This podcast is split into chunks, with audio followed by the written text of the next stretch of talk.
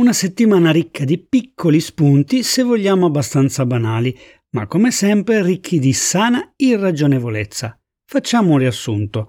Benvenuti su Ricu, lasciate la ragione altrove.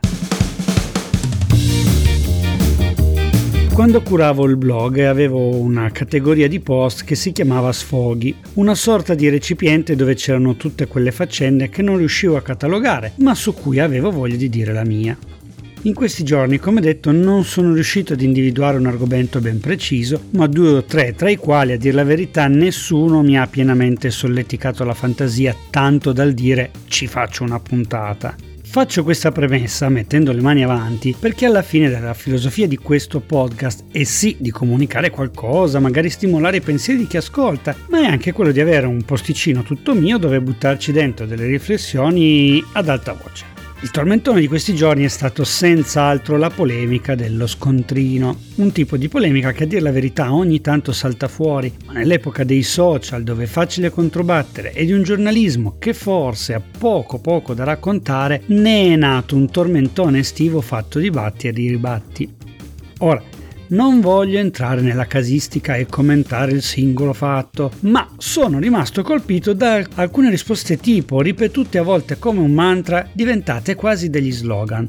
Una fra tutte, quella risposta sullo stile «se non hai i soldi stai a casa» e tutte le varie declinazioni con sfumature più o meno accese fino ad arrivare al «questo posto non è per tutti, se non hai soldi non ci venire», dove per posto non si intende il singolo locale, ma l'intera località turistica. Insomma, se sei povero non farti vedere, stai in casa, ammesso che tu ne abbia una, ma non venire tra noi. Ma riavvolgiamo il nastro e caliamoci nel contesto. Spesso si parla di ristorazione in ambienti turistici e occorre focalizzare dove e come il singolo fatto avviene. Insomma, se siamo a Porto Cervo, in un locale di lusso, prezzi e servizi cambiano sicuramente rispetto a un paesino in provincia del Molise, in un bar di un quartiere periferico, però è altrettanto vero che alcune norme valgono in realtà in tutta Italia. È vero infatti che un ristoratore deve esporre chiaramente i prezzi di menù e servizi, lo dice la legge. Vi sono una serie di decreti generati da delle direttive europee che regolamentano l'esposizione dei prezzi, ma per quanto concerne la ristorazione la normativa è ancora più vecchia. Sembra esserci solo l'obbligo di esporli in modo visibile, magari all'ingresso.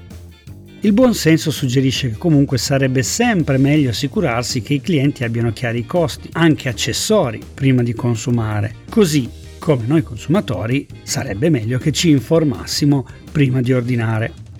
Certo che, nella frenesia di un locale affollato in alta stagione, qualche informazione è umano perdersela, ma se si applicano dei sovrapprezzi, i clienti in generale dovrebbero sempre saperlo, nel momento stesso in cui richiedono qualcosa fuori dal menù. Insomma, il famoso consumatore consapevole, in realtà, è consapevole tanto quanto è informato e certe informazioni sono obbligatorie per legge. Mentre nessuna legge ci dice in quanti occorre essere seduti a un tavolo per ordinare o quali siano le consumazioni minime richieste.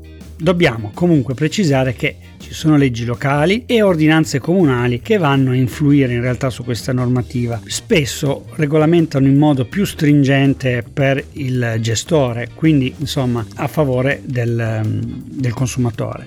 Poi, da che mondo è mondo, è sempre capitato che ci si smezzi un piatto o che si segga al tavolo qualcuno che non consumi, ma nei casi previsti in teoria si paga al coperto. Quindi, diciamolo chiaramente, certe polemiche sono un po' figlie del nulla, in quanto nulla di nuovo c'è da discutere. Eppure, col caldo e con la noia escono fuori nuovi tormentoni del tipo «se sei in 4 e solo 3 hanno i soldi per mangiare, allora non vai al ristorante». Affermazioni che sembrano poco importanti, ma in realtà nascondono un perverso meccanismo socioculturale.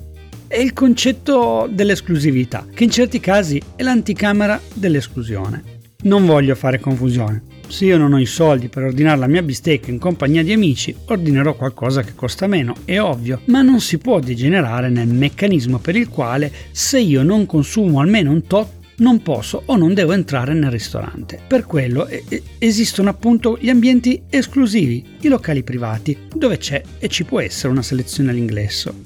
Ma se parliamo di locali pubblici che fanno un servizio di ristorazione, per fortuna la legge prevede che, cito, Gli esercenti non possono, senza un legittimo motivo, rifiutare le prestazioni del proprio esercizio a chiunque le domandi e ne corrisponda al prezzo. Insomma, se pago quanto patuito, non mi puoi non servire o mandare via, anche se sono venuto, che ne so, in pigiama e ciabatte e pago con monetine da 5 centesimi. E dovremmo tenerci ben caro questo aspetto normativo, perché il fondamento che ci sta dietro è che bar, ristoranti e alberghi offrono servizi definiti essenziali, quindi in assenza di un legittimo motivo non possono rifiutare le prestazioni spettanti alle loro attività. E guai altrimenti, se no dalla spesa minima in poi si potrebbe attivare qualsiasi tipo di filtro, che ne so, si potrebbe arrivare a vietare l'ingresso a chi si veste in un certo modo o a chi ha i capelli di un certo colore, certo, sempre che non offenda la pubblica morale o si vada incontro ad altre trasgressioni di altre normative. Il principio che ci sta dietro è veramente importante perché serve ad evitare che si trascenda nella discriminazione e in questo paese è già successo. Come dicevo, l'esercente ha l'obbligo di esporre il menù, è praticamente un contratto. Io lo leggo, lo accetto, mi siedo e accetto di ricevere quel servizio a quel costo, ma sul menù non si può scrivere «ordina almeno una pizza e una bevanda a testa se no resta a casa». Quello che mi fa veramente specie di certe affermazioni è che in qualche modo venga sdoganato questo concetto di selezione come un'idea sana di fare turismo o di fare accoglienza del turista. Mi ricordo, adesso faccio il momento Amarcord, mi ricordo di quando ero cameriere e ogni 2 settimane, la domenica sera al tavolo 3, venivano 2 signore anziane. Prenotazione per le 19 e regolarmente in 2 ordinavano una margherita con un piatto vuoto e mezzo litro di gasata con 2 bicchieri. Stavano lì un'ora, un'ora e mezza bloccando il tavolo proprio nell'ora in cui ne avevamo più bisogno. Ma il mio titolare serafico tutte le volte mi ricordava che secondo lui ne avevano il pieno diritto e non prendere quella prenotazione sarebbe stata una discriminazione. Un giorno, quelle stesse clienti vennero con una tavolata di amici, erano molto più di 10, ordinarono di tutto di più fino agli ammazzacaffè. Una di quelle tavolate che quando alla sera batti lo scontrino scopri che da soli hanno ripagato tutta la serata di apertura del locale e dove magari capita che nei giorni successivi gli altri membri della tavolata tornino con altri amici per mangiare tutti assieme. Queste cose mi fanno pensare a come tutto questo in realtà si affaccia il grande capitolo che riguarda le recensioni spesso odiate dai commercianti, magari incapaci di metabolizzare il fatto che non tutti possono essere soddisfatti del servizio e non riescono a essere magari impermeabili alle critiche, non riescono ad accettare le critiche costruttive, figuriamoci a quelle critiche tranchant di Pinuzzo 27 che scrive «Faceva tutto schifo, ho trovato un capello sotto lo zoccolino dietro la tenda vicino al bagno». Proprio come per le recensioni, ormai la polemica per un prezzo elevato diventa di dominio pubblico, così come lo diventa anche lo sprezzante batti e ribatti tra esercente e consumatore. Ma a mio avviso quello che ne esce fuori sempre in malo modo, sempre sconfitto, in realtà è l'esercente. Per questo le risposte migliori alle critiche negative sono sempre le classiche. Ci dispiace per l'esperienza negativa, terremo in considerazione le sue osservazioni. La aspettiamo presto per riprovare la nostra cucina e rivedere la sua valutazione.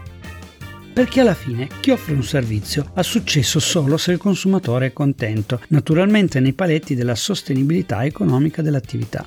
Tutto il resto in realtà è materiale per un trafiletto estivo su un quotidiano online che paga 50 centesimi ad articolo i suoi collaboratori. Ma la questione scontrini e ristoranti oggi ci ricorda un fatto che ha toccato invece le alte sfere. La nostra premier, invitata dal premier albanese per questioni passate in secondo piano, si trovava in Albania con la famiglia. E già su questo, sulle modalità, sull'invito, su come si è lavorato a livello comunicativo, sarebbe interessante fare un approfondimento, ma voglio rimanere sul tema, non voglio divagare. Quindi, Meloni in Albania, con la famiglia ospite del presidente albanese Edirama, che le racconta di come nel suo paese siano diventati virali le immagini di un gruppetto di italiani che se la svignano da un ristorante senza aver pagato. A quanto pare il nostro primo ministro se la prende a male e fa in modo che il ristoratore venga ripagato, mettendoci di tasca sua gli 80 euro necessari. Da qui tutta una polemica politica che sinceramente non mi appartiene. Mi domando se invece, benché mi rendo conto che sia molto più costoso, non fosse stato meglio fare in modo che le forze investigative italiane individuassero i 4 soggetti per mettere di fronte alle loro responsabilità, come i monelli presi per le orecchie e portati davanti all'autorità. Insomma, lo dico chiaro, signora Presidente, io, quando vado al ristorante, pago e vorrei lo facessero tutti, non che poi ci pensa la mamma chioccia per evitare che la famiglia faccia brutta figura. Ci sarebbe poi da accennare di quello là che ha scritto un libro da cui sono state estrapolate delle frasi, da cui è nato un caso nazionale. Non vorrei parlarne, perché proprio per averne parlato troppo, ora questo libro è in cima alle vendite e sembra che alle prossime elezioni ci sia già un seggio col suo nome. E a questo proposito vi ricordo la puntata 17 intitolata Criminati virali. Andatevela ad ascoltare se non avete ascoltata. Insomma, quando una cosa fa veramente schifo, ma il suo successo si basa sulla viralità, meglio non parlarne. E a proposito di schifo, l'ultimo sfogo di oggi va su quelle 7 bestie che a inizio luglio hanno abusato di una loro coetanea. Non mi dilungo sul fatto in sé, anche perché è giusto, ma anche facile condannare e basta. Ma dovremmo farci tutti 2 domandine, non solo sul come si possa arrivare a un gesto del genere, ma anche sull'impietoso fenomeno voyeuristico che si sta registrando in questi giorni, dove c'è la caccia al filmato dello stupro e sembra sia emerso un vero e proprio mercato di filmati di questo tipo. Alla fine i ragazzi ne stanno uscendo veramente rovinati dallo stesso loro modo di agire e ancora prima del processo ci arrivano notizie del come non se la stiano passando in realtà bene, cosa che scatena in tutti un certo senso di soddisfazione e dovremmo forse anche interrogarci su questo aspetto. Ma quello che veramente è indegno è vedere come questa ragazza, che ne ha già passate d'ogni, ne stia uscendo più volte vittima. E dove sembra che per lei per ora non sia finita qui, sembra che non sia possibile arrivare a un momento di pace. Io temo molto per questa ragazza e spero che sia attorniata dalle giuste persone e che la sappiano proteggere in questi e nei prossimi giorni molto difficili per lei. Non so se ho fatto bene a riproporre l'angolo sfoghi anche qui, forse sono stato un po' troppo pesante per un podcast. Voglio però ringraziare chi mi sta ascoltando in questo periodo di vacanza e spero che i nuovi ascoltatori tengano duro anche una volta tornati dalle ferie. Vi invito quindi a iscrivervi al mio canale Spotify e ricordo che sono comunque presenti sulle principali piattaforme podcast. Vi ricordo quindi di attivare le varie campanelline per essere sempre aggiornati sull'uscita delle nuove puntate. Così come vi invito a seguirmi su Facebook o Instagram, basta cercare Ricubilicu. A proposito di social, manca il mio suggerimento social di questa settimana e visto che manca ancora un argomentino per quello che è successo questa settimana, vorrei suggerirvi la pagina della Federazione Italiana Atletica Leggera, dove rimanere aggiornati sui principali eventi riguardanti l'atletica leggera. In questi giorni sono in corso i mondiali a Budapest, ci stiamo togliendo delle belle soddisfazioni, ma è utile supportare i nostri campioni tutto il resto dell'anno, anche perché l'anno prossimo ci saranno le Olimpiadi che si terranno in Francia.